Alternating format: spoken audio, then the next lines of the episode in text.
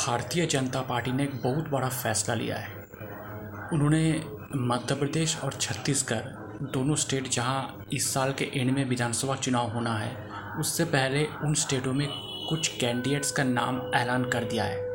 Bharatiya Janata party ने मध्य प्रदेश के around thirty nine सीटों पर कैंडिडेट्स का ऐलान कर दिया है विधानसभा चुनाव के लिए और छत्तीसगढ़ के अराउंड ट्वेंटी वन सीटों पर कैंडिडेट्स का ऐलान कर दिया है विधानसभा चुनाव के लिए।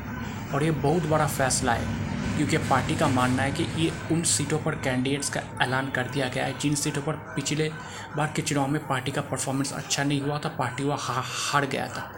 तो इसलिए इन सीटों पर इसलिए ऐलान कर दिया गया है कैंडिडेट्स ताकि उनको टाइम मिल पाए प्रिपेयर करने का लंबे समय तक। तो ये एक बहुत बड़ा फैसला जो पार्टी को फ़ायदा दे सकता है।